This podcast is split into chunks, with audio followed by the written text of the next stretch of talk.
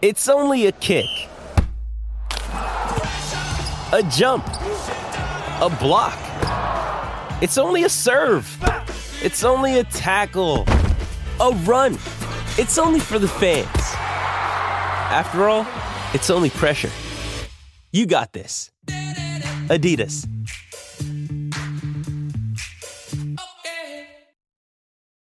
Does Monday at the office feel like a storm? Not with Microsoft Copilot. That feeling when Copilot gets everyone up to speed instantly? It's sunny again. When Copilot simplifies complex data so your teams can act, that sun's shining on a beach. And when Copilot uncovers hidden insights, you're on that beach with your people and you find buried treasure. That's Microsoft Copilot. Learn more at Microsoft.com/slash AI for all. The Final Furlong podcast is brought to you in association with AtTheRaces.com, the ultimate resource for racing fans. Welcome along to the Final Furlong podcast as we review the UK festive action. I'm Emmet Kennedy. Thank you for tuning in alongside At The Races and Sky Sports pundit Mr. Kevin Blake. Hello! Who is still feeling in the festive mood. And another man who I suggest is feeling in the festive mood is one of the top broadcasters, not only in sport, but in general. In general. Hash- This, hashtag better than Jesus. this man. Controversial, Kevin, and I will distance myself from your comments there. But this man should have been given the position of question time host, and I'm annoyed having backed him that he didn't land the gig. It is the international traveling, RTV, and NBC's Nick Luck. Thank you very much. Uh, some people, some people occasionally have suggested that you're a little ingratiating on this program. Not one bit of it, Emmet. Sincerity is your is your middle name. Yeah, uh, it's it's Emmet Gravy Sincerity Kennedy uh, is the. I know, I, but I, I will take I will take all compliments, however, um, however tongue in cheek, and uh, pass them off as though they are actually the truth. So yeah, that's no, fine. genuinely, hundred percent, um, genuinely, you are uh, a superb broadcaster, and um, we're talking about the old ATR the, the other day. I, I learned a lot watching you do the old American racing, so I, I So mean did it. I. mean, I mean So it. did I. I. I learned how to polish off half a Domino's pizza in a commercial break between Laurel Race 5 and Calder Race 6. Uh, I genuinely learned an awful lot from you, and it's a, it's a pleasure to once again be working with you. We'll start, shall we, with the uh, the festive highlight, the 32 red King George the Sixth chase, which was a shock result. It went the way of Clan Des Obeaux, uh, Thistlecrack somewhat back to form, and Native River a long way back in third. Were you surprised by this result, Nick? Yes. I, it, clearly, plenty of people weren't surpri- surprised by the result because as they passed the post, and I, I did the old-fashioned thing of not look at my phone for seven hours because we had so many family in Boxing Day, and I wasn't at the races Boxing Day, and I watched it. Uh, uh, not knowing the result late on, I couldn't think watching it. Going, oh, that's going well, going well, going well. Wins. Look at the price. Oh, only twelve to one. I was convinced he was probably a, a twenty to one shot. I'd actually tipped him for the for the uh, Haydock race, the Betfair Chase. Oh, And, mm, but so it was a little bit annoying, and I did think he ran well, but I didn't think he'd run well enough to. I didn't think he'd improve enough to go on and win at Ke- uh, Kempton. But I thought it was a brilliant performance. Um, on Lydia's uh, Sporting Life column, she made quite a good point about the fact that he, he jumped right-handed quite a bit during his career when he was going around to the left, and right-handed track might suit him better and that might be the case. But the fact remains that he's only six, well, he's seven now, but he was only six, rising seven.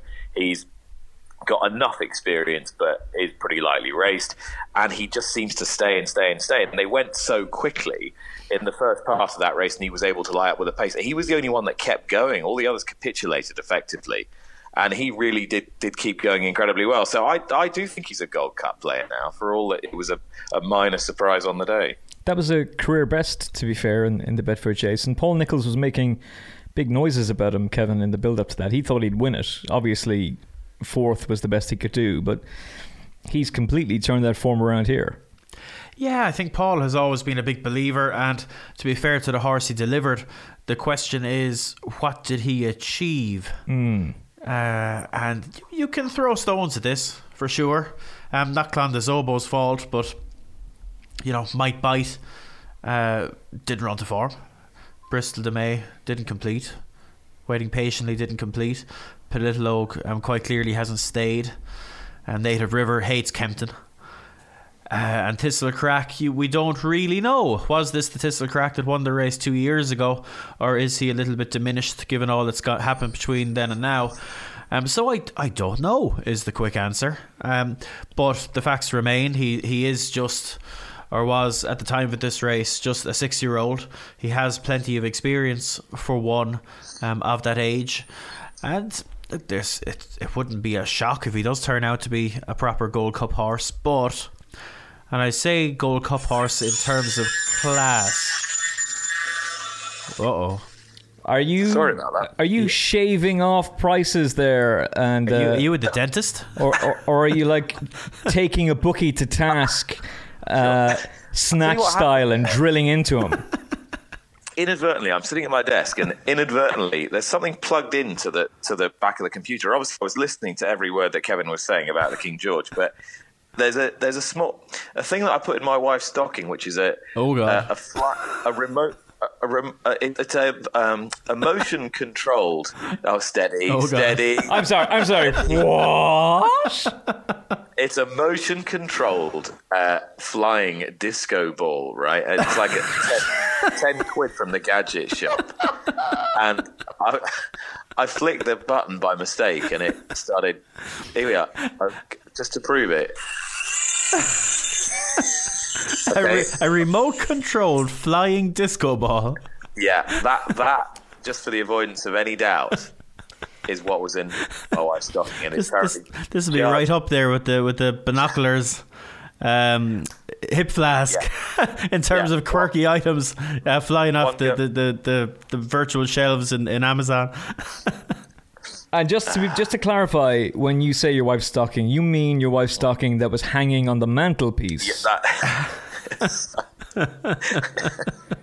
for those. I will not disclose where it was hanging, but yeah.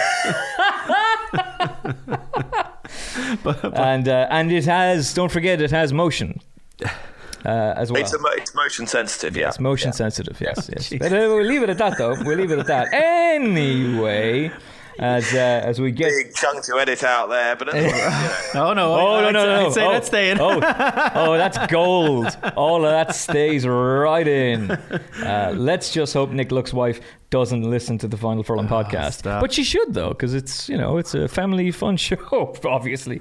Um, But, but anyway, back back to Clan Des Obeaux. Hmm. Um, I, I say he, he may well prove to be a Gold Cup horse. I probably should have said that a little bit differently. He could well be a Gold Cup standard horse, but whether he can whether he can produce that level of form in a in a Cheltenham Gold Cup uh, would be a small question mark. This this race also fell apart.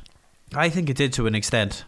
That do, it does. It could well have fallen apart, and, and Clan Des Obeaux's could still well have run to 173, as the the official handicapper has adjudged them to have done. But it, you would have rathered some of the, the more established fancied horses at least complete, uh, but preferably seem seem to run their race. But that didn't happen here. But again, that's not Clan Des Obeaux's fault.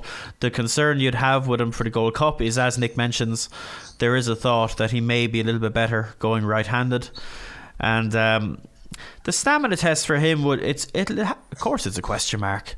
You know the Gold Cup, the Cheltenham Gold Cup is as we've said 10 million times in this podcast over the years is a very unique test of stamina. And this horse has only had a few spins at around three miles. And of course, you know, he, he's produced a career best effort here almost certainly. But, you know, I think there, there's plenty of the graveyards. Yeah. The gra- I, I- I'm going to coin something here and and half rob one, but the graveyards of Cheltenham are full of punters that, that took the king, that carried the King George form far forward to the Gold Cup. it uh, generally it generally isn't a good idea. It's true. Uh, it's true. It's a bit like MasterChef, isn't it? The the road to MasterChef glory is paved with failed uh, chocolate fondue, but oh, chocolate fondant. Sorry, not fondant. fondant. So if uh, anyway, I'm not going to carry on with this analogy, but That was a brilliant analogy. I really enjoyed that. but um, I, I think he, I don't think he will have any problem staying. Partly because I think he was the only horse that really stayed I- incredibly well in the King George. So I don't think stamina is going to be an issue. Whether whether he's able to establish the sa- same rhythm round an upsy downsy, twisty turny track like Cheltenham, I think might be a different kettle of fish. And whether that tendency to not do an awful lot when he hits the front might be an issue. But it, listen, we've seen horses with far, far more idiosyncrasies and complications than him win races around Cheltenham. So mm. I, I don't think there's that many horses with more compelling credentials for the for the Gold Cup mm. than him. In truth, put it this way, I'd rather back him at ten or twelve than I would Native River at five or six.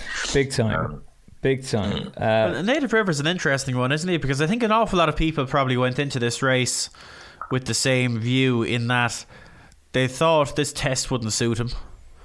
They were hoping he'd run well increase in price for the Gold Cup, and then they could back him for the Gold Cup. It hasn't really happened that way, and he's he's. Uh, people are too people are too clever now, Kevin, aren't they? They just go, "Oh, that's twice he's run at Kempton. He, he's run like a, a, goat both times, and he's he's jumped out to the left both times." So they mm. just go, "Well, draw a line through that." I wouldn't be so quick to draw a line through it because I think he's run a little bit zestlessly both starts this season, to be hmm. honest. Well, that was the question that I wanted to ask you, Nick, because Nicky Henderson is still struggling to come up with a reason as to why Might Bite is disappointed. And I wonder if we take it back to Cheltenham, if we go back to that Gold Cup, that was a proper war of attrition. And I know that Might Bite went on to go and win at Aintree afterwards, mm. but I just wonder if because Native River went out and made all, and it was this relentless gallop and Might Bite was chasing him, if it's caught up with both of them and it's had an adverse effect on both horses. That I think that's I think that's a reasonable assumption to be honest, and it's certainly one that's crossed my mind a few times. It's not to say they can't come back from that, but they're not. Neither horse is one that I'd want to be having a large bet on in a hurry. Mm. Certainly not at odds that are, are, being offered, and you'd have to doubt that Might Bite will turn up in the Gold Cup at this point. Though he has got quite a large collection of reasonably uh, uh, opinionated owners who would, would, probably all have their say. But uh, I, I, think um, I think uh, I think it would be very doubtful that he'll turn up. Well, one thing I'd I'd say about Native River as well is. We spoke about that. Uh, we, we just did another podcast before you came on, Nick, and we, one point we made was that it, normally coming into Cheltenham, and I know people will, will pr- place different weights and different things, but I would always be referring back to the previous season's Cheltenham Festival as being a very good guide to the upcoming one. But I was just stressing that people shouldn't lose sight of the fact that last season's Cheltenham Festival was very much an outlier in terms of the conditions that oh, prevailed. Yeah. I mean, it was grim, even even by heavy ground standards. It was grim, wasn't it? Really was. And, and, don't forget, half those, uh, most of those horses, or say eighty percent of those horses, had had their prep on on grim ground mm. as well. So they probably had it. They probably had a double dose or double or treble dose of it toward the back end of last season, and they're struggling to recover. I mean, look at the the list of horses that won or, or competitive in Grade Ones at Cheltenham last year. Sam Summerville Boy out for the season. Samcro maybe out for the season. Um, Bal- Balko Des Flos, Shattered Love. Just all right. Balko Des Flos stuffed. The two in the Gold Cup not looking great. It's it's not a coincidence. It's surely the only horse that can defy this, of course, is the mighty Altior. That's a great shout. And, and, it could be a combination of factors too, Nick, in that they had because of the conditions they had um, tougher than usual campaigns last season. But then you contrast Definitely. the way the ground has been this season compared to it, and mm-hmm. maybe those horses that came to the fore last season when it, when encountering those really testing conditions, and now they're encountering you know good ground more often than not so far this season. Mm-hmm. It's just throwing them off a little bit, and just the, the point I was sort of meandering my way to with Native River is while I suppose we'll all look back on last season as being the peak of him. You know, not only was that a very unique test of stamina on the prevailing ground, but we shouldn't forget that he was beaten in the Gold Cup the previous year in more typical Correct. conditions. So exactly, statistically, you know, it's more than likely going to be good to soft ground at Cheltenham, isn't it? 101 for day one. Anyway. I, I, think I did make it 101 last year and got and got made an absolute fool of. Yeah, we both did. Um, yeah, yeah, so I think by, by law of averages, we, we, we could expect to be back in in more uh, sounder ground conditions uh, this coming March, and if that does prevail. I wouldn't like to be assuming that Native River will jump out of the ground and all of a sudden come back to the horse he seemed that day last March. Um, I think uh, I think it's obvious. You know, you look at his, his previous form. You know, he's won a Welsh national. He's just a horse that thrives in really, really testing conditions and in extreme tests of stamina. And if we're on good to soft ground in the Gold Cup, for all that the Gold Cup is, as we always say, a unique test of stamina, there's a chance that even that might not be enough for him based on his first run in the Gold Yeah. Cup. Yeah, Mm-hmm. no, I'd, I'd fully agree with that. Um, Nick, we have to give Thistlecrack some credit. This was We do. much more like it, a return to form, and he's 12 lengths clear of the Gold Cup winner in, in Native River. And for a while, it looked as though he was going to win for Tom Scudamore. Yeah, it, it was really good to see, actually. Uh, Really good to see. And still, his jumping wasn't entirely faultless. He had a tendency to jump out to the left, not as markedly as Native River, but he did. Uh, he, I thought he got broadsided by uh, Bristol De Mai at the first, and um, Jonathan Neesom pointed out to me at Newbury that it could have been six of one, half a dozen of the other, and he was in the close-ups of the racing post. So, um, fair dues. I, I, I suspect that that that he he could improve quite significantly for going back to Cheltenham, a track where he's he's, he's proven his effectiveness in the past, particularly if ridden fairly positively. And I think he's a horse who, if he gets into a rhythm toward the front end, is pretty dangerous. But you know, we know that he's not a horse that has the adaptability to be able to really shorten into a fence and fiddle one if he needs to. Everything needs to go sort of right for him. But he's got a huge engine. He's probably he's probably the most naturally talented staying chaser in training, isn't he? Oh, yeah. Um, it's a terrible shame he's had the injuries he's had.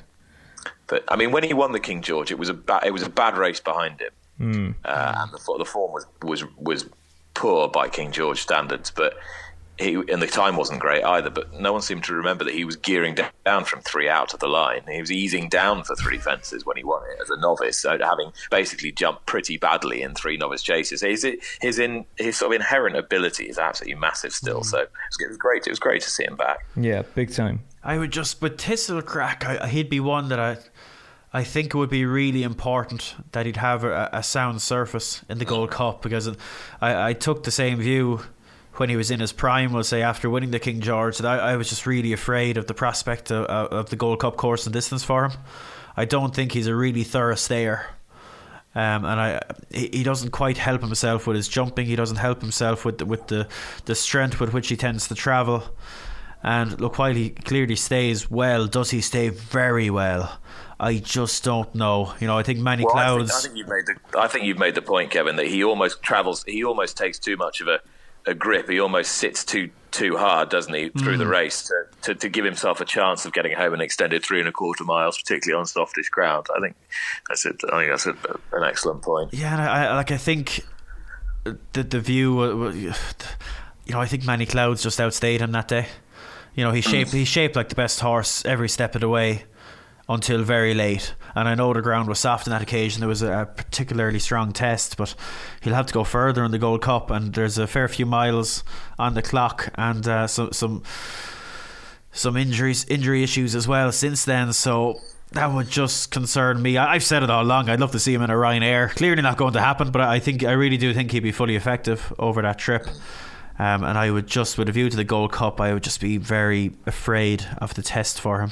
So, with the King George and the former Lexus now Savills chase having been run, uh, who currently interests Nick Luck, and where are the Luck millions being invested to Uh, take the biggest prize in racing?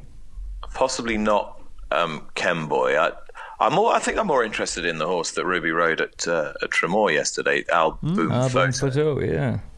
I thought he was quite impressive, and and of course, he was just plugging on, wasn't he, behind presenting Percy in the in the RSA. Now, I, I, presenting Percy deservedly is at the head of the market for the Gold Cup, but you know we we'd like to sort of have some some contemporary evidence would be quite nice, wouldn't it? And uh, it, I thought it was good to see Al Boum Photo come out and post an early strike in the Savills. I thought that was quite impressive. He's he's out of a Dom Alco mare as well, and anyone who'd listened to the early musings of Paul Nicholls knows that uh, Dom Alco stay and stay and stay all day. So a horse who's bred for lots of stamina appeared to improve for a bit of a trip, and I think that um, I think he's quite an interesting proposition. He's not really proven on ground much quicker than, than soft, or at least yielding to soft. But I think he's a player. I like these young improving horses. They tend to be the sort of horses that that win Gold Cups, and the market tends to be skewed in favour of horses who've been there and done it before, who rarely do win. Yeah. So I it's, it's, such a, it's such an extreme test of a racehorse that it's only the very best ones that can keep coming back and doing it time and time again. Well, I'm quite keen on that. That's he's twenty to one anti post, and that's a pretty damn good bet for you, Kev.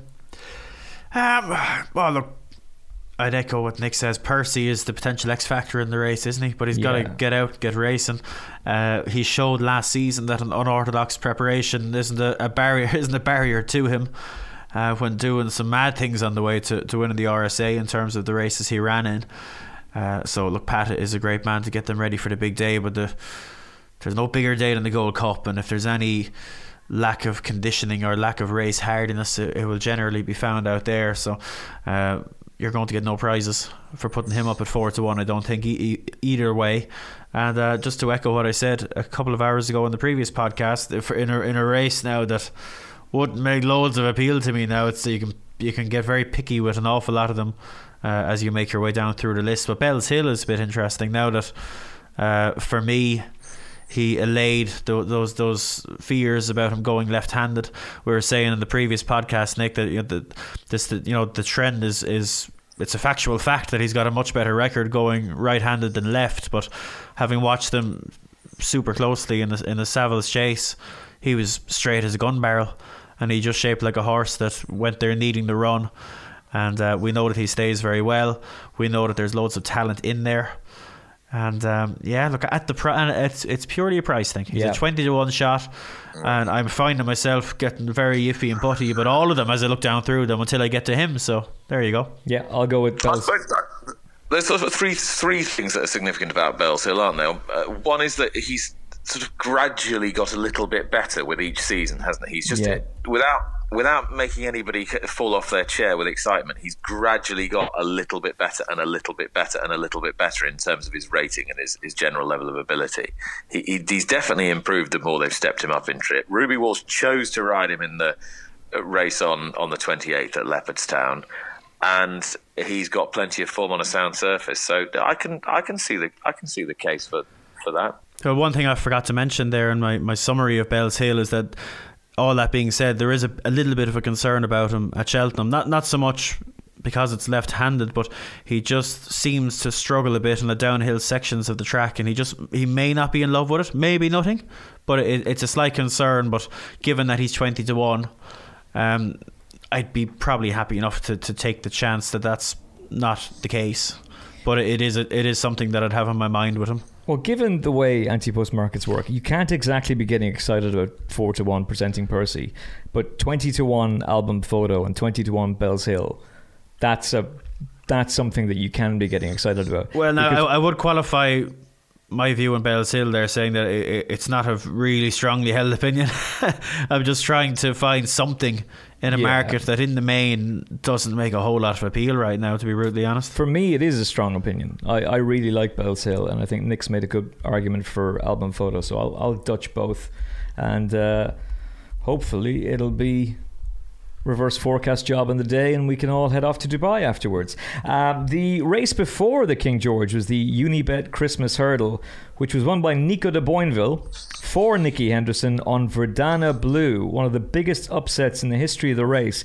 Yet Nico de Boinville looked as though he looked like Dot Cotton. He looked thrilled. He looked thrilled. Yeah, yeah. His expression Special was, was like Dot Cotton licking piss off a nettle. Like you've just won a grade one.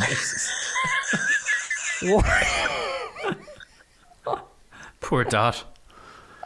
Why are you?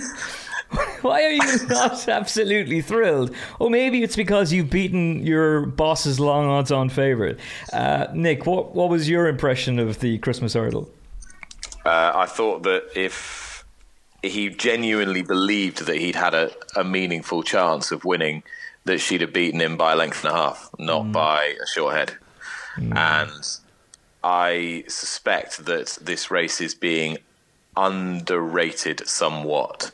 I'm quite a big fan of the third horse, if the cap fits, who everyone thinks is a really strong stayer, but I'm not convinced. I'm just not sure that they've quite got there with him yet this season. But I think he is going to make up into a good horse. I know that Global Citizen is a good horse, even if he's not quite up to this class. And they were pretty well outpointed um, late in the day. It's clearly a race that's been won with a turn of foot. She has superior. Uh, flat speed Verdana Blue, essentially, to, to Buveur D'Air.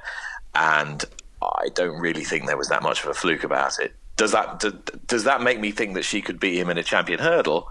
No, I'm not sure. I, I do think that, but I think on the day, I think it was a fair result, and I think that Barry Geraghty thought it was a fair result on the day as well. He said beaten by better one on the day, and I'm I'm kind of inclined to to go with that. If if they genuinely believe she's a mare that can win listed or Group Three races on the flat and be competitive in a Melbourne Cup, then on a good, sound, strong surface in a in a Christmas hurdle, which is a, a five runner race and essentially turns into a test of speed, where Buveur D'Air's made a really, really bad mistake, three from home, she's a, she's perfectly entitled to go and win the race. Makes perfect sense. Uh, also, Kevin, there's now blood in the water, and when there's blood in the water, the sharks will come.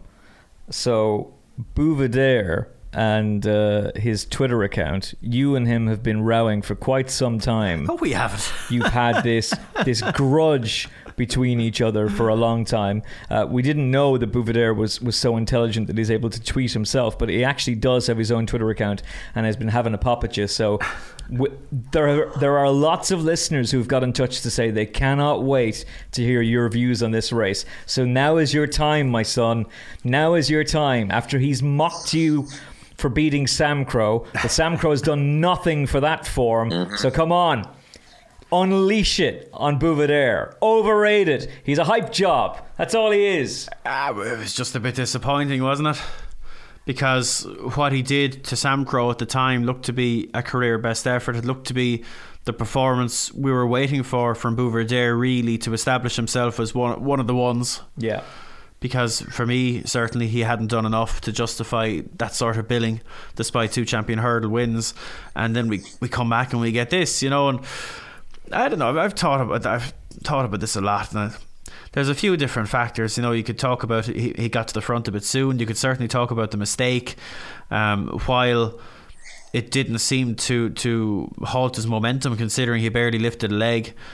Um, it, it probably inter- it did interrupt his his rhythm, if you know what I mean, and that it's impossible not to walk through a hurdle and, and, it costs you something. He had to he had to bring the revs up to, yeah. to get back going again, but uh, he's got to the front a little bit sooner than ideal. Maybe Kempton isn't an ideal track for him, but all of these things they're they're small enough things.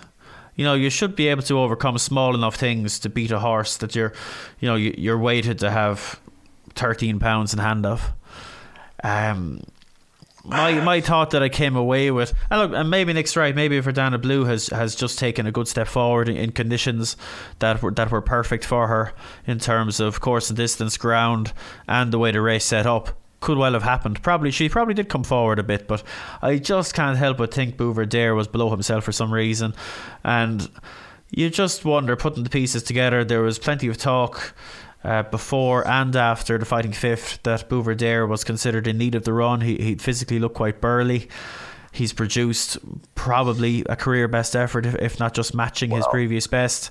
Does anyone know what he achieved in the fighting fifth? No, well, you don't really the, the, know, the, that's the well, that's the, well, some, between Summerville Boy and Samcro, it's a much harder thing to put I your mean, finger they, on. They've all run lamentably since, haven't Terribly. they? And it might, just be that he fell into fell into looking really good in the in the fighting fifth, and it, it could have flattered him massively, and he's run to a similar level at Kempton. Definitely a possibility. Yeah. Definitely a possibility. That's something we can't rule out. Yeah, uh, uh, my my theory was that perhaps off the back of a big effort, when maybe not in peak physical condition, he's just bounced a little bit. Uh, I know he's had four weeks to get over it, but that's some that's a possibility that would come into my mind. Would it be possible it a- that, that Nicky has taken it easy with him? That he was taken aback with how easily he did it in Newcastle and has subsequently taken it easy with him in training?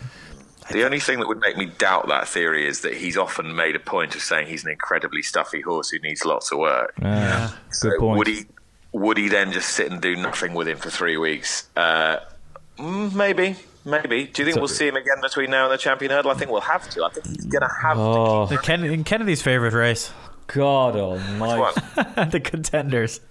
Uh, does it still exist? Oh, I, stupid race. I, I assume so. Does I, it exist? I have a feeling, you know, that race has been has been scrapped. Really?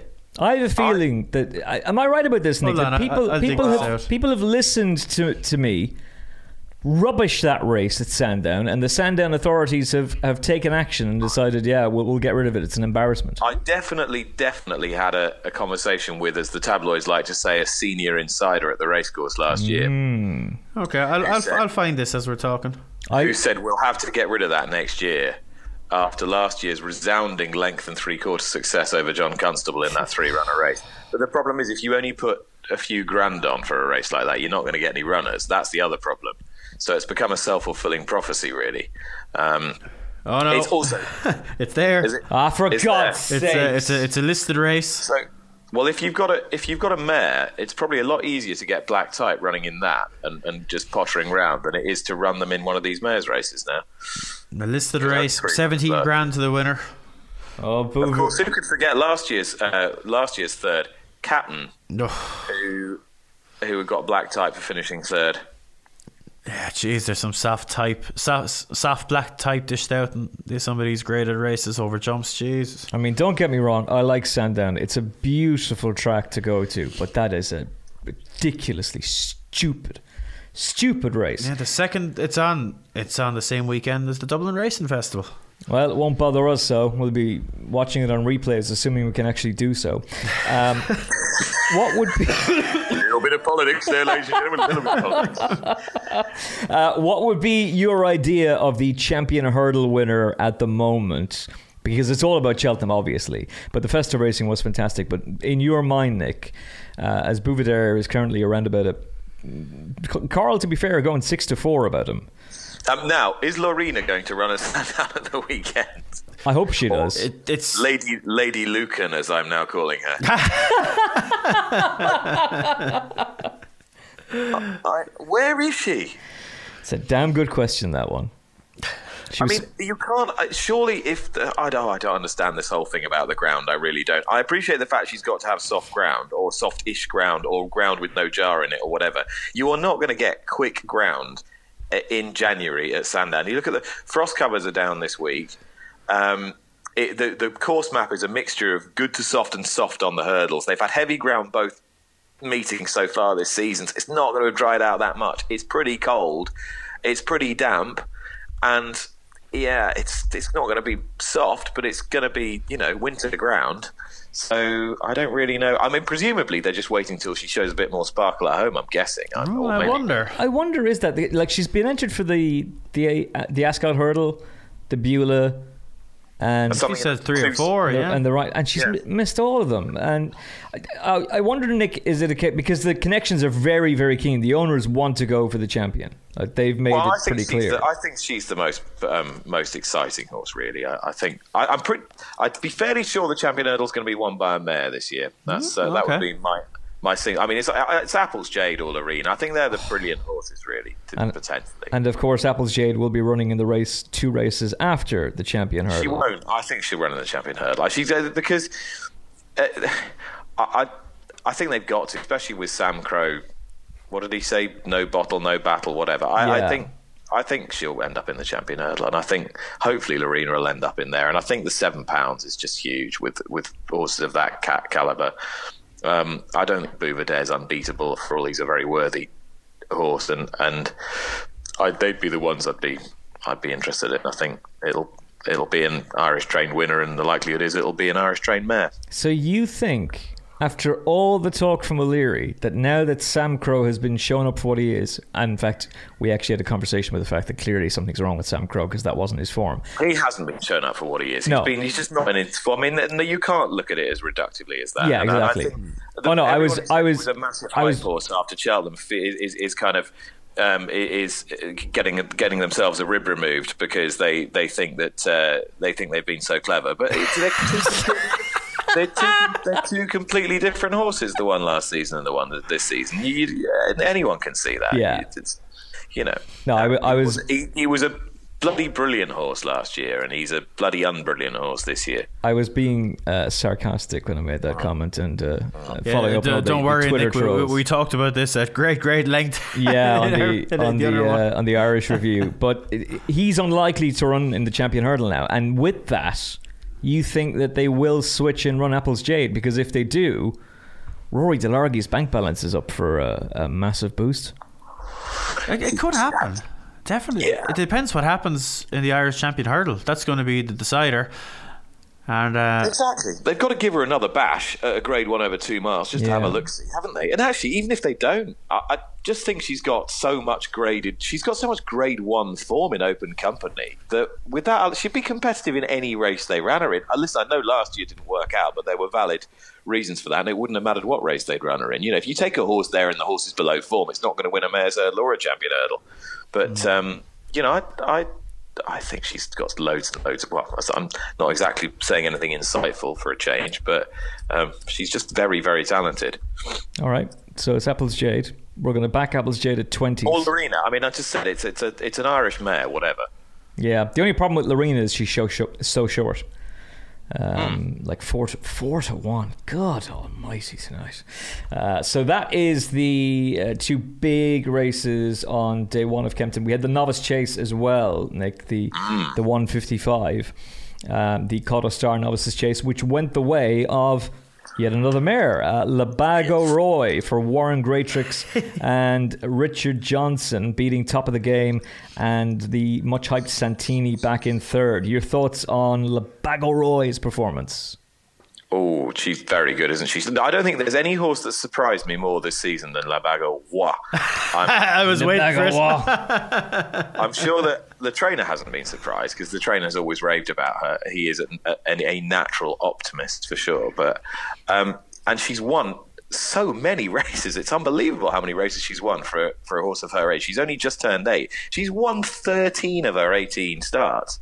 So she'd come into this season. She'd won seven of 11 hurdles, and you kind of thought you knew where you were at with her. She was a she was a 150 horse really, and up against real good ones, she'd be she'd be exposed. But she's looked physically very different this season. I think she's much more compact and or she, she's grown into a frame or she's filled her frame a little bit so she doesn't look as gangly and gauche it's much more organized and she's brilliant over her fences. She's much she's much slicker and faster over her fences than I thought she'd be. She's been chucked in against um, geldings three times. She's beaten them three times. She's beaten Lost in Translation twice and then she's beaten a really good horse, Topofthegame, who's form tied in from Exeter with all the other good novices we've seen this season. So um, she's superb. The trainer doesn't think she likes Cheltenham, so she sounds sounds like she she may or may not go to Cheltenham, but she is going to go to the Dublin Racing Festival. Hurrah! Which is Good fantastic. News. This is good news. This is great news. Because this is one of the things that we were talking about with you last season, Nick, was why were English trainers and UK trainers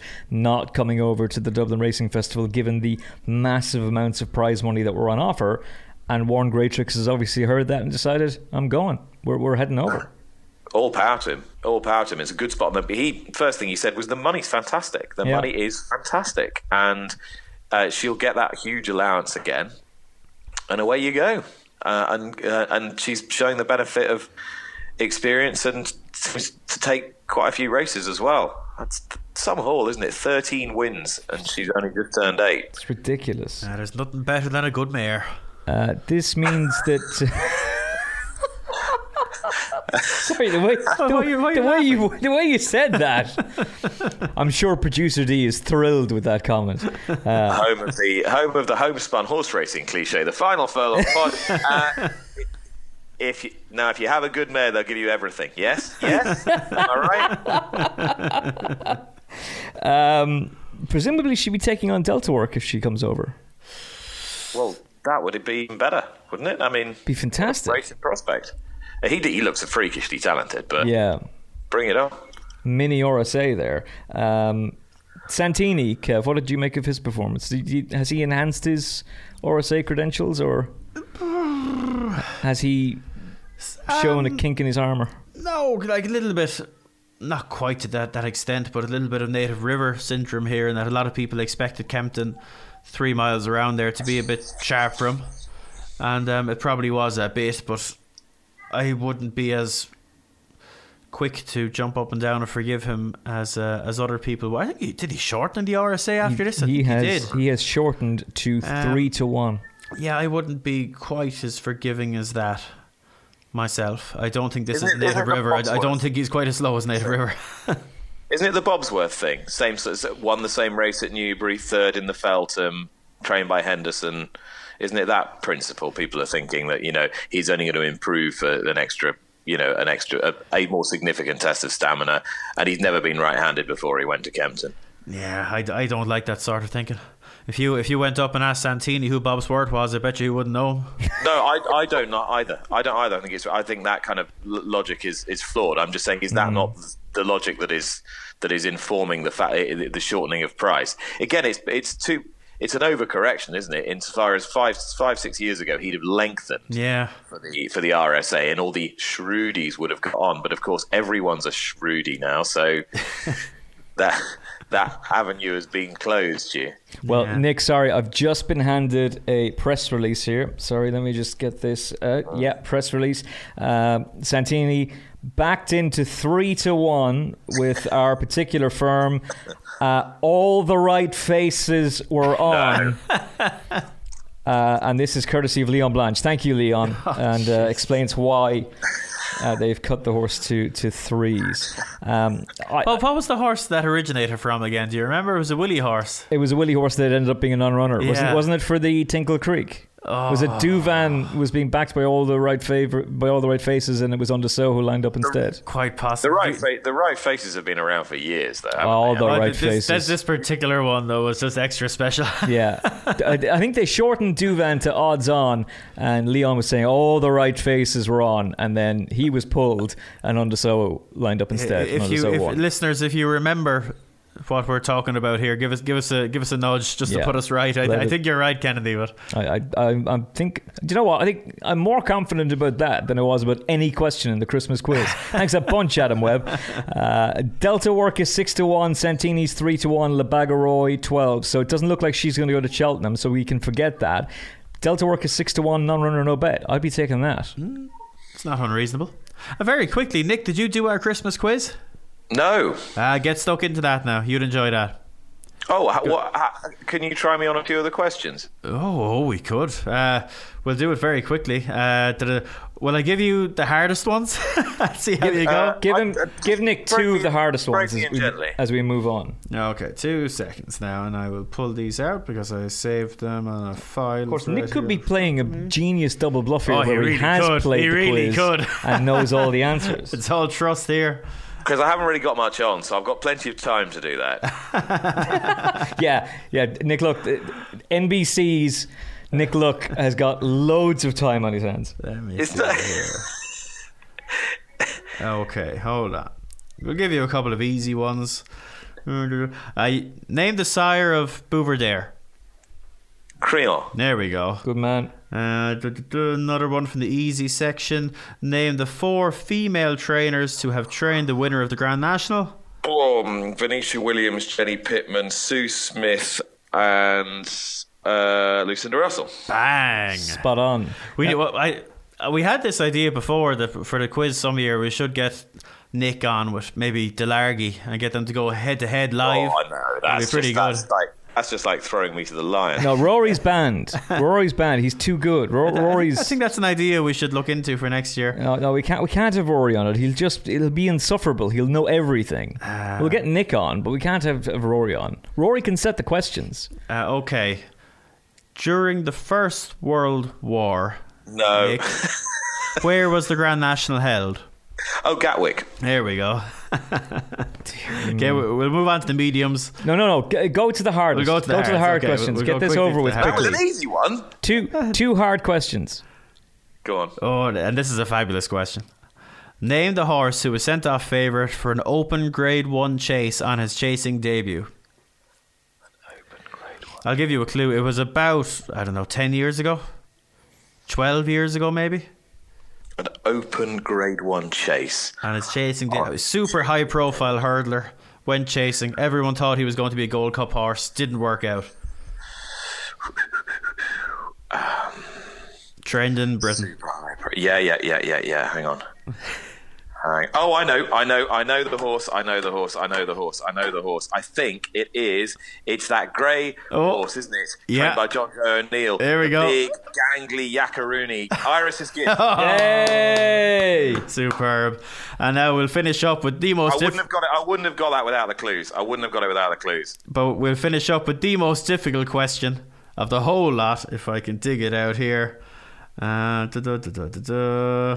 Once again, a huge thank you to Adam Webb for setting these questions for us because it must have been a tedious task for him. And uh, he brought a lot of joy to a lot of people, and a lot, of anger to a lot of people as well. I'm just going to tell you this, Nick. You're not getting this. yeah, You're not Nick, getting this. if you get this one right, then I will take my hat off to you, and I am wearing one. Name the horse who had the misfortunate accolade of falling in the champion hurdle, the Hurdle, Gold Cup, Gold Cup, and the Grand National. the Grand National. That old chestnut is Black Humour, isn't it? Isn't it Black Humour, Charlie Brooks? Tell me I'm right. You've cheated.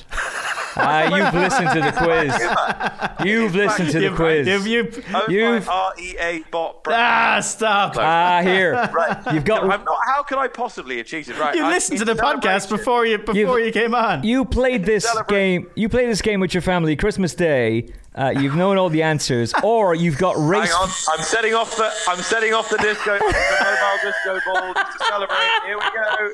The motion sensor disco ball is flying in celebration of Ke- black humour. Kev, not to uh, not not to um, question in any way Nick's integrity. I am doffing my cap to him, uh, and you can you can verify that here in studio. Do you know what? That's in somebody's book. That that's the only reason. I, that is definitely in somebody's book. Is it because it black humour was the horse? It, I think it broke Scudamore's leg ah, badly, or it broke some. I think it was Peter Scudamore's leg.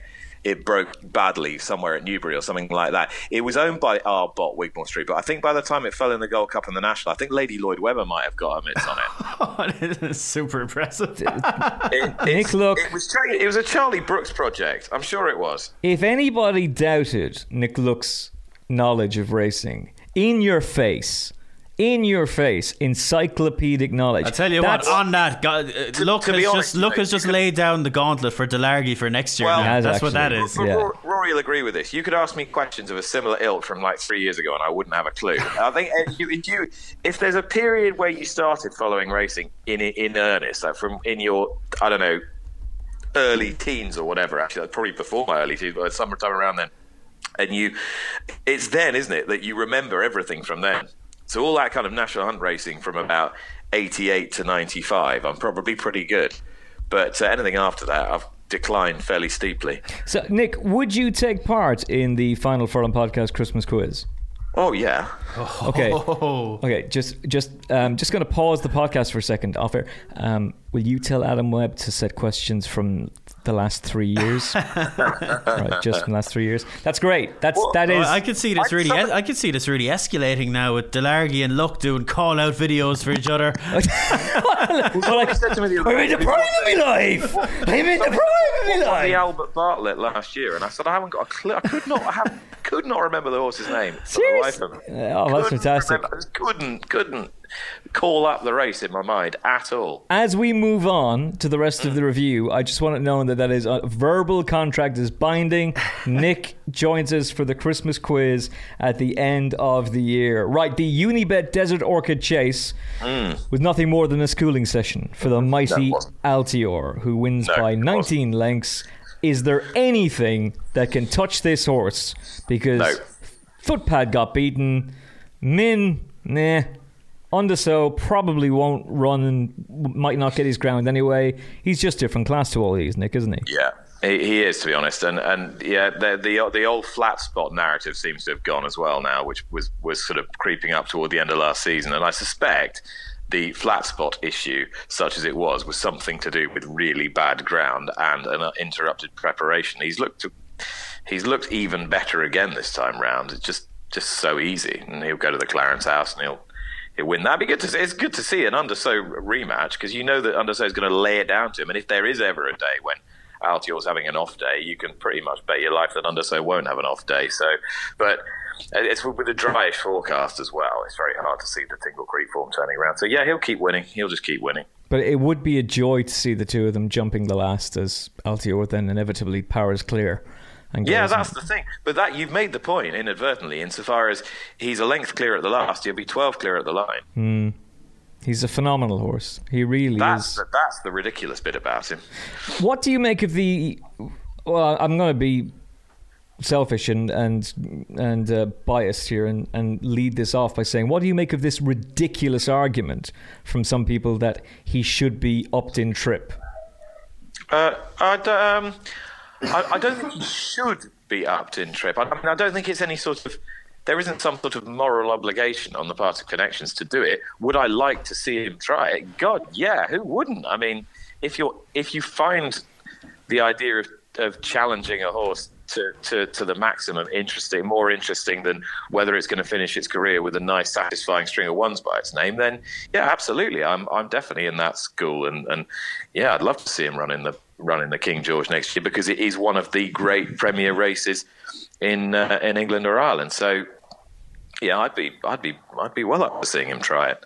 Um, and if he got beat, he got beat. Then they just come back and win a load more races at two miles. So what? Yeah.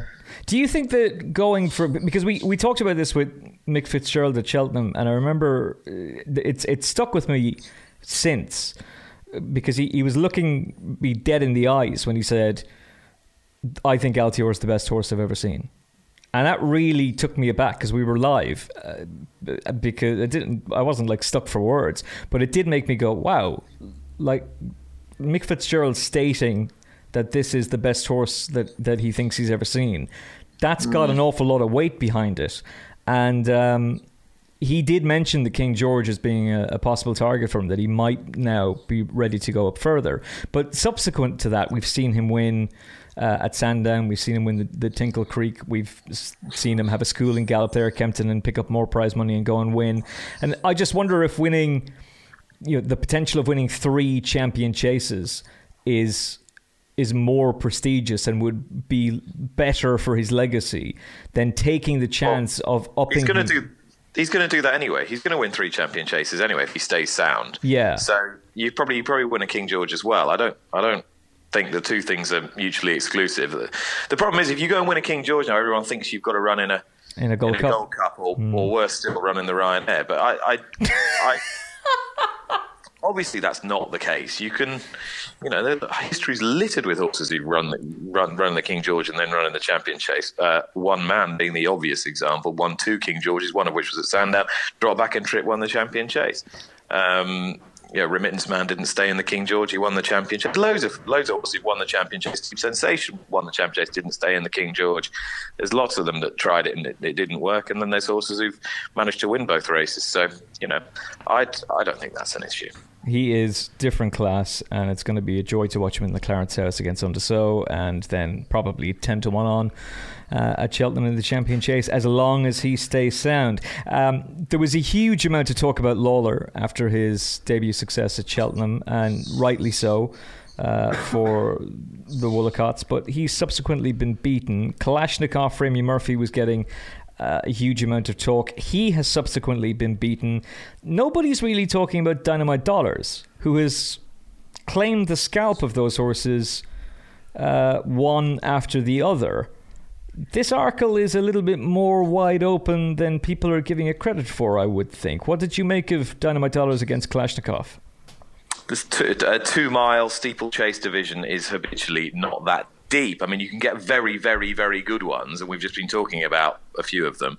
But it, you don't have to get that many of them who for whom it's a specialist discipline. So, um, uh, yeah, I, I think Dynamite Dollars is a it's a pretty worthy horse. He was thrashed by Lalor at, at Cheltenham, though, oh, and I I anticipate that Lalor could could could beat him again in the in the Arkle. The one, the one I quite like in the in the Arkle is um, is Defi du Seuil. If he drops back in trip. I thought he ran very, very well behind Lost in Translation. It's all the best novice chase form was coming into that dipper in one in one form or another, wasn't it? You had the the the, the horse who was second in the Kauto Star form represented, and you had the winner of the Kauto Stars form represented in that, and then uh, and then you had the the bitter disappointment as well. But you, um, I, I, thought Defi just sort of jumped and travelled like a horse who, who was well worth a, a bash in the Arkle, but I suspect that um, I suspect there's probably a, a, winner of the Arkle lurking in Ireland somewhere, but I'm not quite sure which one it is. I don't think we're quite certain which one. Oh, so we are. Le Richebourg wins. there you go. Maybe easy. on the bridle. Easy game. Yeah, easy. ah, don't you steal my lines. Uh, but no, it, it, easy game. Le Richebourg. We can get eight to one about him. Uh, general- I thought, I thought, I thought Kalashnikov was. I didn't think his jumping was brilliant. I don't think his jumping's been perfect yet. Mm. I my view of Kalashnikov is a very very good horse who wants a trip and possibly softer ground. I think some two and a half miles plus on soft ground, and you could see an absolute monster of a horse. But I don't think you're going to see it on fa- fastish ground at two miles. He's been an absolute star for Amy Murphy so far. Defi du Seuil, I had to eat humble pie last year ah. after he won on his second uh, chase start, bolting up.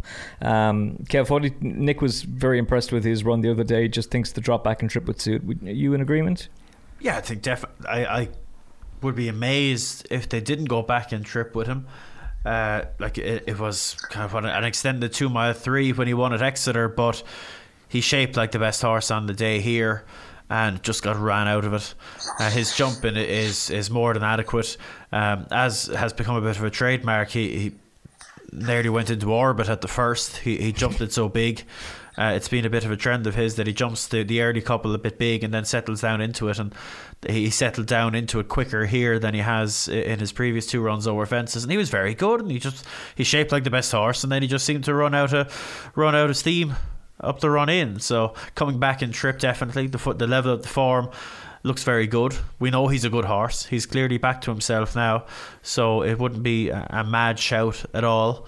Uh, Kalashnikov, I I take a slightly different view, Nick. I and we couldn't see obviously all of the the run at Kempton with all the with all the fog and all mm. that, but the view I'd taken on him based on his two previous runs, I, I, I rock and roll with him over two miles make the running with him. You just make the running. Yeah, yes, I don't. Yeah, yeah, I see what you mean. He's a stay. He's a, he, well, he's certainly a staying two miler if he's a two miler.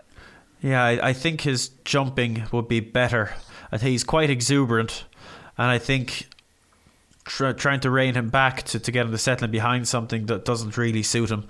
I think it was his second start over fences. They kind of let him stride on from maybe halfway off the top of my head, and I thought his jumping was better. He looked more comfortable, looked happier um, being able to do his own thing in front and that would be the way I'd ride him, but that's just me. But very disappointing. You see, from what we could see of the race, he was off the bridle an awful long way out, which is one thing you wouldn't really expect from him. Um, so it was a bit disappointing. You could well be right, Kenner. Here's the thing, Kevin. I, have only just I've only just looked this up, so I'm not this I'm not being a uh, I'm not being a smartass because I didn't know this before. I just just flicked on flicked this on, but you know, at Kempton the other day, he recorded his highest racing post rating by three pounds. Mm. That's interesting.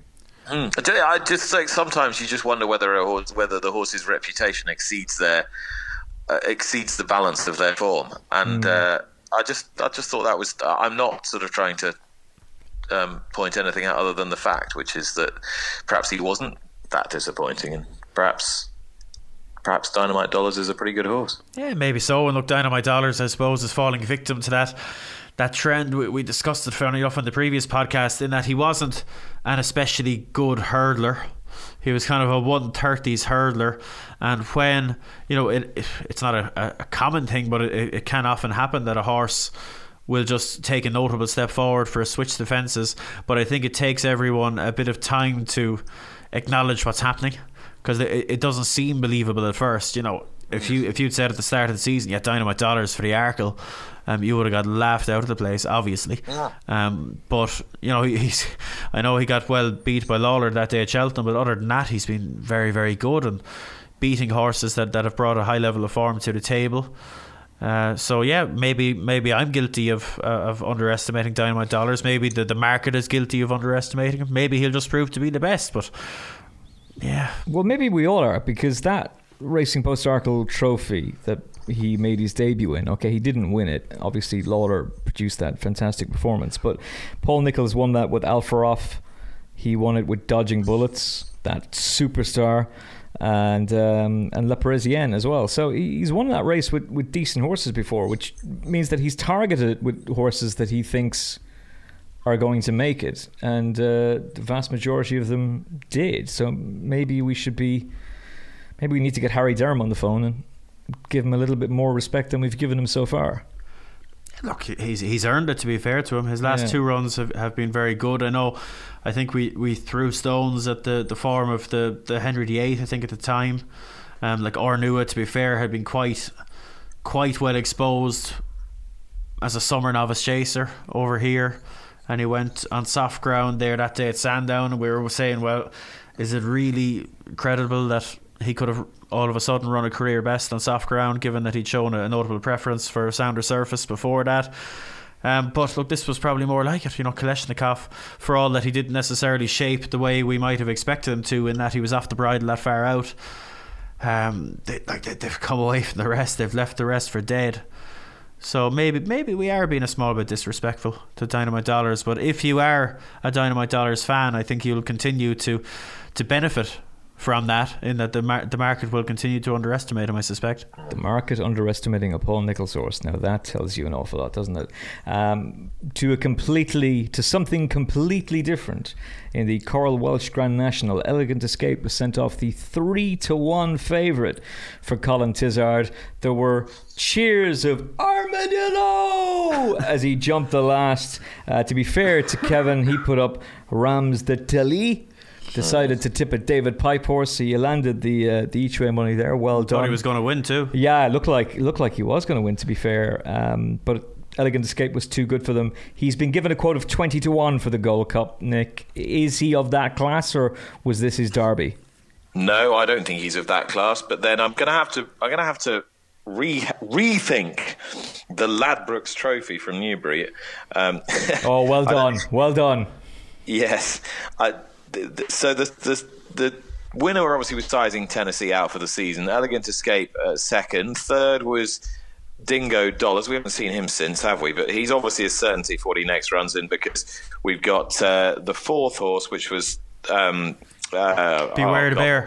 Beware the Bear, who hosed up in the in the headgear at, at, Cheltenham, and then the fifth was West Approach, who nearly went and won the, the long walk hurdle. So it, it's looking rather better form than it did at the time. Uh, and no sooner has uh, Clever Clogs pointed this out on Twitter and said, "Haha, anyone fancy backing Sizing Tennessee for the Gold Cup?" About five minutes later, Sizing Tennessee was ruled out for the season, having apparently had the problem since the Ladbrokes Trophy. But I sure as hell didn't know that he'd had the problem since the Ladbrokes Trophy. If anybody else did, then I'm sure they, they're writing and tell me. But anyway, that's neither here nor there. Um, it is better form perhaps than it looked at the time, and he, he, did it. He did a great job in the in the Welsh national. I look, we've had Welsh national winners like Cool Ground win the Gold Cup before, so it's not impossible. But uh, do I fundamentally think he's? Would I be looking at him as the type of horse who's classy enough to win a Gold Cup? No, I wouldn't. Just sticking with that uh, Hennessy form line that you mentioned, I refuse to call it the oh. Ladbrokes Trophy. Oh. Um, Dingo Dollar is apparently going to go for the Sky Bet chase at Doncaster in January, and oh, he's going to be a good thing for that.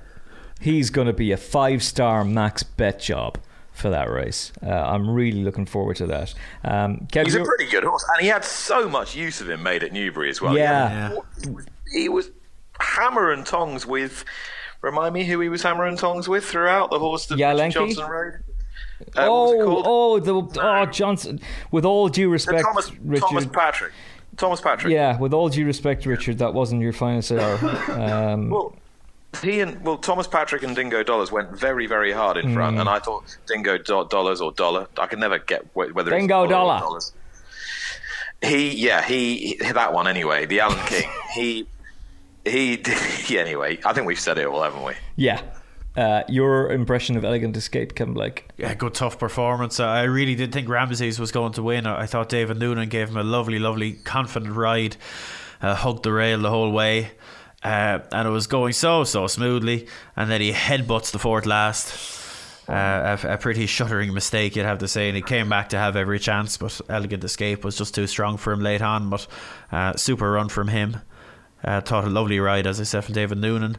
Uh, but there you go. Um, elegant escape, a worthy winner on the day. Given the momentum he lost, he's done well to finish second. But he ran um, a super race, he yeah, really did. Yeah, absolutely. But I, I, think that's a good point from Nick. That Hennessy form is starting to look really, really good. So load up the betting bank and get ready to lump on Dingo Dollar in the Skybet Chase. Uh, the juvenile hurdle on the same day, the Coral Finale ju- juvenile hurdle, went the way of Quel Destin, beating the much hyped Adjali. Adjali? Whatever. Uh, but Quel Destin goes and wins for Paul Nicholls and Sam Twiston-Davies. Uh, Sam Twiston-Davies back in the saddle for him. Uh, Nick, the correct pronunciation is. Quel Destin. Quel Destin. So, Quel Destin. Uh, Quel Destin. Quel Destin. Quel Destin whatever. Is he a serious? this, this, is like when you go onto the, one of the translation or the pronunciation sites and you're, you're pressing it again and again to get it right. this is the. It was wasn't it the wasn't it. This is a Partridge, isn't it? The Partridge clip where um, he, he he was being told taught how to say Gerard Depardieu and he couldn't. uh, one of the old radio things. It's the same deal, isn't it? It's it's budding budding radio host with a sporting bent. Oh dear.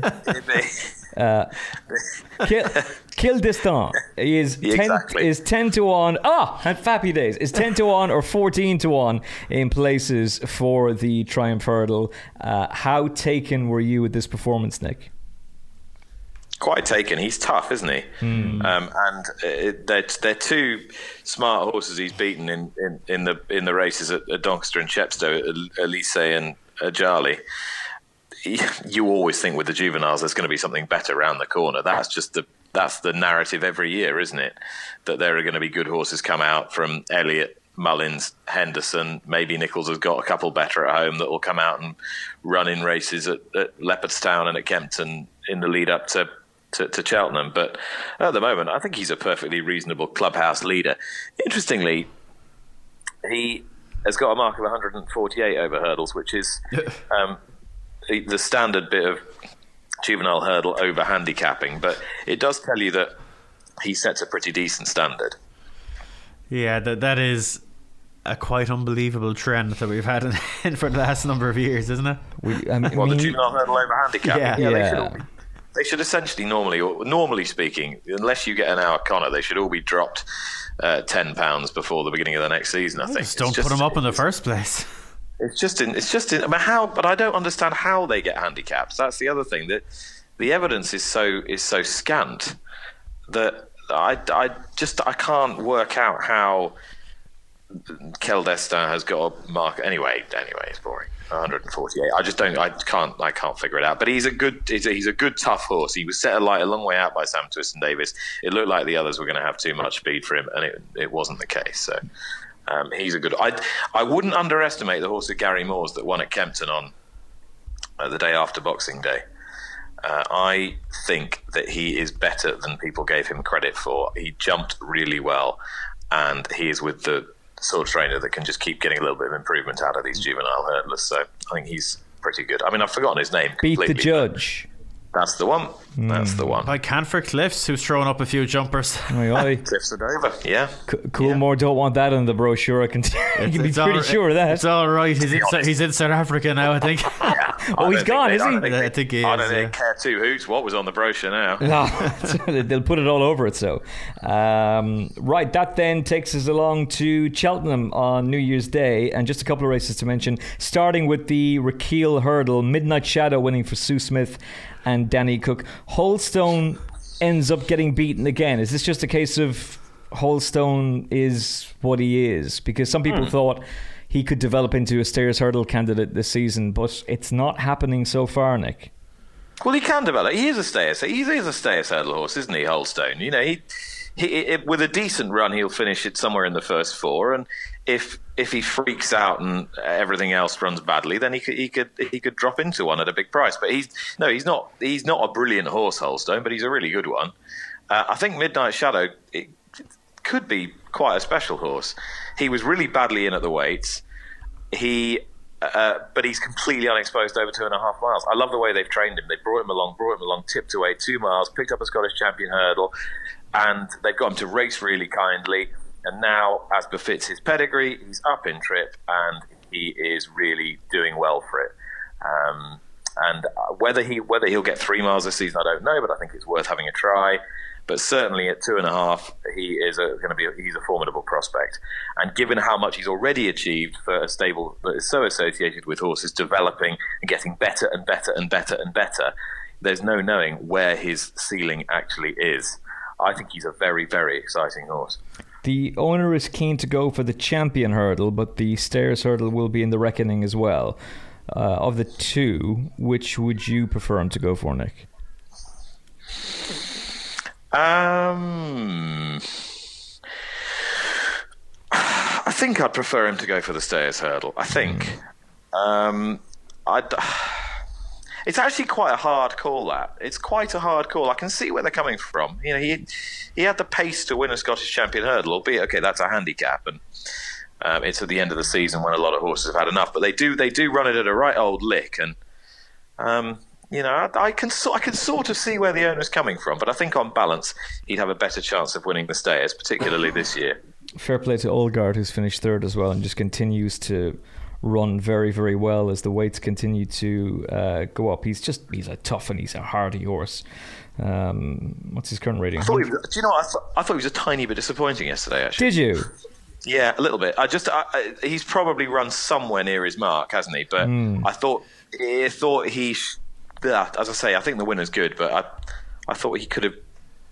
I thought everything was in his favour. Put it that way. The ground was in his favour. He likes the track. He gets on really well with Harry Cobden. Uh, still, it was still another perfectly, perfectly creditable effort, but I thought he might might run a little bit better. Yeah, rating of 154 for Old Guard. Now, I wouldn't put it past him to go and win a race this season. Uh, Soir, I thought was fantastic in the uh, the BetBright handicap hurdle for his new trainer Dan Skelton and Harry Skelton landed a bit of a punt as well. Uh, ASO landed the big handicap chase for Venetia Williams, so she'll be buying a new pair of sunglasses, no doubt. Um, lost. He's a pretty good. He's a pretty good horse. That you know, he's a pretty good horse. yeah, he must be borderline championship horse. He's already been placed in a Ryanair. Probably go back there again, and he probably he's, he's good enough to he's good enough to give it another good shot to go back to having the conversation about Defi du Seuil, lost in translation. How good could this horse be for Colin Tizzard? Because he's talked about him in the same breath as Native River and Thistlecrack, and Colin doesn't tend to hype his horses too much. That's high praise indeed. Well, he's. He, I bet he reckons he's better than Sizing Tennessee and Elegant Escape, and they've won him a Ladbrokes in the Welsh National. So, you know, um, I think he's pretty good. He's mm. pretty hmm. good. He's got the right. He's got the right sort of physique. He's got the right sort of pedigree. He seems to be fairly adaptable ground wise. Um, they, uh, the Tizzards are pretty good at getting a, a, a, plenty of experience into these staying chases without seeming to, to, to, to overcook them. It's a delicate balance. Um, and yeah, I, I, think he's quite an, quite an exciting prospect. He thinks he's going to be a Gold Cup horse one day, but Robbie Power who they have great respect for Robbie Power, and they're going out of their way to book him as many times as they can and, and get Puppy over there. Uh, he was saying to Colin that he thinks he's a JLT horse, so it looks as though that's going to be the target this season, Kev. But long term, they're hoping he could turn into a Gold Cup horse. But that's quite encouraging, though, isn't it? Yeah, because because he, it means that Robbie thinks he's got plenty of pace, which is which means he's just not an out and out slow coach. Yeah, exactly and uh, and means that uh, eventually you'd like to think that there'll be something big there for him to, to go and claim. But weirdly, I'd be more encouraged by that comment as regards his prospects as being a future Gold Cup horse than I would if he said, "Oh, he wants to go four miles." yeah, let's go. For, I mean? We're going to go for the national hunt chase because he's got a bit of class. He's got the yeah. jockey feels like he's got a bit of class, and you know, nine times out of ten, you need a bit of class to win the race. Even though the irony of Native River being very well fancied and finishing second in a four miler ends up in him going and, and landing a Gold Cup. Yeah, yeah. Um, yeah. But in bottomless ground. Yeah. But in bottomless ground. Uh, you were mentioning you were at Newbury, the Challow Hurdle. Kevin, I know you're quite keen to talk about this race. Oh yeah, look, I think Champ is one of the I don't want to over egg the pudding, but he's very exciting, isn't he? Well, he's developed like so. He had the. Every, every, blah, I use my mouth words correctly. It's been a long day. Sorry. Um, because he was given that name, people assumed, oh, this is going to be an absolute superstar, and he kind of struggled early on. But now, Kev, now he's hit top form. Yeah, he looks a lovely horse. I know Barry Geraghty's mad about him, uh, and this was, you know, when he won a Newbury the time before, he it was a bit surprising. Like he was very strong. You know, he pulled notably hard, and uh, he he did things a little bit more right here. But he there's a lot of talent in there, I think, and I know plenty of people like the runner up here. Getaway Trump, but I was impressed with Champ. He, he's a horse that you look forward to long term because he's a he's out of a is a full sister or a half sister to best mate. Um, I haven't seen him in the flesh personally, but I believe he's a he's a beautiful horse to look at with loads of scope. So I'm sure Nick has seen him, but he'd be a horse you'd be looking forward to now because I'd yeah. say a he's fence good, could be the making of him. I might just kind of rein him in a little bit if you know what I mean and get him to respect the whole thing a little bit more and do it at the right at the right speed but this was I know he he wouldn't have blown everybody away here but I, I liked him I, I do like him mm. it is I it was a terrific performance I mean he, he already had a rating of 150 going into the race as Kevin was saying I mean that's good enough to get yourself pretty damn competitive in, in virtually any Cheltenham novice hurdle so you know, if you think he's going to improve on that a bit and actually settle in his races, once he settles in a race, he could be deadly. Mm. He's good horse. Um, he got himself. I've got to take up. he got a, got himself back to winning ways back in May when he was fourteen to one on and three to one on. But one of the horses who beat him was Vindication, who is now a yeah. super exciting horse. And, and that uh, was at Ascot when clearly Champ was having a bit more of a building run, perhaps than than you know, because he was, he was, sort of getting to, they were bringing him to a peak and they were bringing off an absence, weren't they? When Absolutely. he came to yeah. He's a, he's a King's Theatre and they've got a great record at Cheltenham. And if you followed Hugh Taylor's advice and backed him for the Ballymore anti-post, then you will be feeling very, very good with life. Uh, that's pretty much us done. Nick, hey, what? Um, Emmet, I've just got to take up, I mean, David Mullins is a brilliant rider and uh, a, a lovely fella, I'm sure, but he he has in the in his Monday jury, he said that that the, the uh, Challow hurdle never really provides a line to anything. Now, this is the old thing, isn't it? That Challow hurdle winners can't win that two and a half mile novice hurdle at the Cheltenham Festival. Because, but it, it, we're into statistical. Easy for me to say. We're into statistical anomaly time again, aren't we? I mean, and the one year is not any different from the next. Uh, I mean, one year is very different from the next. I, I I'm not having that as a reason why you can't back him. I, yeah, I just that's just, just, ridiculous. Yeah, I'd be, I'd be, the same. I wouldn't like I that, that brand of analysis. load of nonsense. Did Denman not well, win the Challow Hurdle? Yes, they all did. Denman won it. Diamond Harry won it. Reve de Sivola won it. Kings Road won it. Bindery won it. You know, some and a whole load of other really good horses have won it. So you know, it, it provides a line to plenty, and it might be that the, I think what he means is that it hasn't thrown up a winner of the two and a half mile race at, uh, at Cheltenham, but that, that is going to happen at some point. It has to. Yeah. Uh, very, very quickly, Nick. Given you were there, I was impressed with Champagne Platinum. Mm. Uh, in, I mean, in, in, the in the the introductory hurdle. It's a ridiculous group of horses that, that Henderson's got in this novice hurdling division. A ridiculous group of horses with Rathhill and Birchdale and Champ and Champagne Platinum and Angel's Breath and uh, uh, what's the thing that won the other day that looked very good? Um, the other two miler, Ras, um, I think pretty good horse. Rat, Rathhill, they think yes. is very good. Epatante's good. You know, um, most of them are owned by JP. Um, and I, I, Champagne Platinum does look more of a more of a chaser. Yeah, definitely. Given, yeah. given that they've got Champ, I be interested to see where that, where Champagne Platinum ends up. Really. Yeah, I, they took a they've taken they took a baby step with him here when they could have I suppose taken a bigger step. But I liked it now. Like you say, he does jump his hurdles like one that'll be better over a fence. But gee, the turn of foot he showed now for you know for a horse with a point to point background now, I thought he showed a lovely turn of foot. Uh, clearly not an electric race in terms of quality, but um, gee, I, I like the way he did it now. I thought he looked very nice. Kevin, you're a pedigree man, and you've been saying for as long as I can remember, and it's a perfectly good point. And he's a stowaway, isn't he, Champagne Platinum? And that they're they're just an awful lot quicker than people think that they're going to be, and and they're, they're horses that probably are actually going to do a bit better shy of three miles than over three miles. So, It Yeah, might just be a little bit deceptive. Fine big horses, but they got plenty of pace. Yeah, there's very few stowaways that excel overstaying trips. Of course, they're there, but like you say, in, in the main, they they they tend to be more two miler types. And uh, he looks pacey to me now. He does look pacey to me. All right, as we wrap up our festive review of uh, the 2018 racing with a view to what's going to happen in 2019, what is the horse that you are most looking forward to seeing from the festive period at Cheltenham or one of the spring festivals this year, Nick Luck? Clan des Obeaux in the Gold Cup. Interesting. Kevin Blake. I'll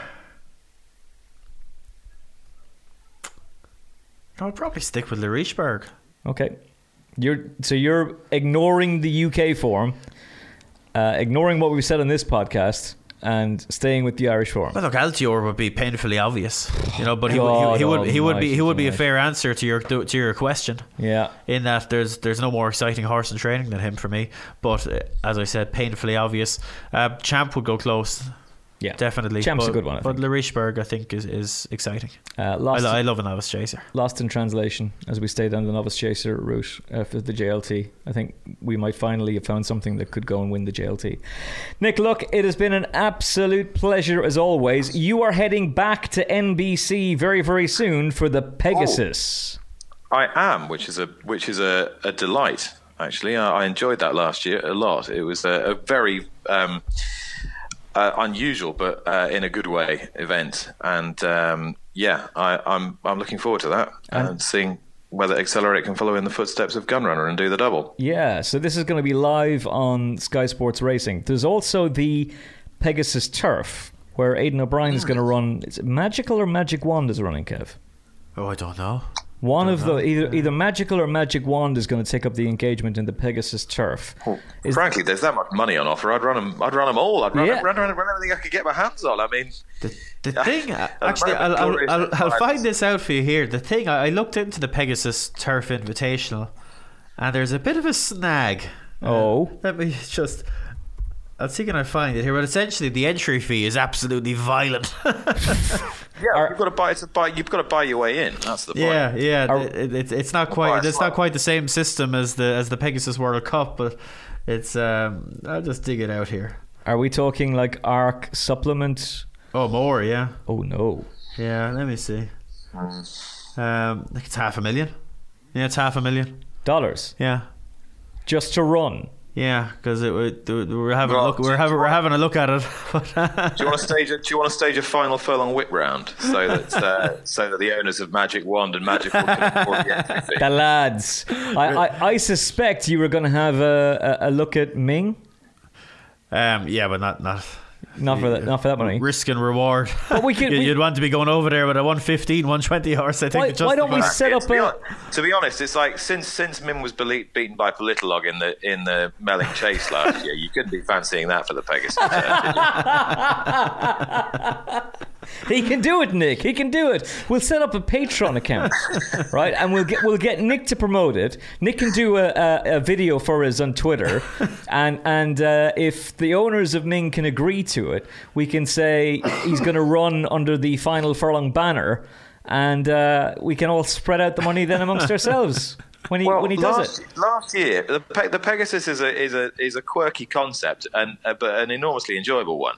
Last year at the um, Pegasus uh, after event, uh, to the to the strains of uh, your favourite uh, star and mine, Post Malone, the Melbourne Ten signed signed a contract on the back of a napkin, on the back of a paper napkin, with uh, with. Um, I'm pretty sure it was with Tim Ritvo from the Stronach Group, or it was somebody from the Stronach Group anyway, um, uh, assuring themselves a slot in this year's Pegasus at a cost of however many hundred thousand dollars. Now, I must get on to, uh, to those guys and see what's happened to that, or whether they've sold it, or whether they bought it in the first place. But Could be one of those. There could have been an awkward phone call the next morning. Um, I'll find. I've got. I've got the photo somewhere. I might stick it on Twitter and say, any joy with this, lads. Oh, so you've got the photographic evidence. How many shots were And they- involved? and They, put it, uh, they were quite proud to tell everybody they'd done it as well. So I'm not telling tales out of school. How many tequila shots were involved? I wonder before that. Oh, that you wake up the next signed. morning, you, you pick up your trousers off the floor, and in the back pocket, there's a napkin with a contract that's going to cost you about 800 grand. yeah, eh, they definitely got it. They got themselves a deal. So anyway, Uh, Nick, do we know who has replaced Mendelssohn for Coolmore? Who's going to represent the, the Coolmore spot now that he's retired No, to start? I genuinely don't know. I need to. I need to plug my brain into into Pegasus mode. I, I suspect they'll be very keen to try and fill that spot pretty quickly. And, uh, and Yeah, well, if they don't fill it, they'll be able to. I would imagine they'll be able to sell it back to somebody. Yeah, yeah, somebody will want it. But um, yeah, it's going to be. listen, Um, it's going to be a great event. I particularly like the idea of the of the Pegasus turf. It's more of an incentive for us to be watching as well, and it's going to be live on, on Sky Sports, and that means that we will be seeing you uh, on that. How many trips to America are you going to be having this year, Nick? Look, Um, I'm not entirely sure, to be honest with you. Um, I, a few, I would think, but I don't know the exact amount. Um, uh, that Pegasus, and then I know NBC is shown they'll do their usual, which is the Triple Crown and the Breeders' Cup Challenge Series, and then the Breeders' Cup. So I don't know I, I, as, as yet, but I, I do know that I'm on the plane to Florida, which is good. Excellent. Well, if Nick Luck is not part of the Triple Crown footage, we will be launching a Twitter tirade of abuse at NBC and having a right pop at them. Uh, you do a brilliant job there, Nick, and uh, you do a brilliant job. Whatever it is you're on, and I am very frustrated to have lost that bet on you being the next host of Question Time. God Almighty! You could have just said yes and let me land the gamble. Nick, you're a legend. Thanks so much for your time and your insight. We will chat to you again very, very soon on the Final Furlong podcast. Cheers, chaps. Take care. Take care, my friend Kevin Blake. I'll be talking to you again tomorrow. Good luck. Well, actually, I'm going to be talking to you again in two minutes because we're about to have dinner. A nice lasagna. a nice lasagna, apparently. Uh, and then we're off for uh, another podcast tomorrow as we look ahead to the weekend's racing. Good luck. And for me, Emmet Kennedy, thanks so much for all the kind words on social media. And I genuinely mean that. Um, it means a whole lot. Thank you very much to everybody who got in touch with us and said such, such nice things about the podcast last year. And uh, we're looking forward to doing the podcast again this year. And hopefully you'll like it. That's the first two done. The third one on the way on attheraces.com, the digital arm of Sky Sports Racing. From all of us, thanks very much for tuning in. We'll talk to you soon. God bless. Have you downloaded the free At the Races app yet?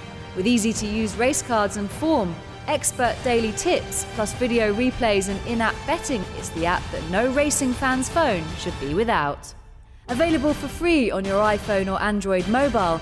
Visit attheraces.com forward slash app for more details.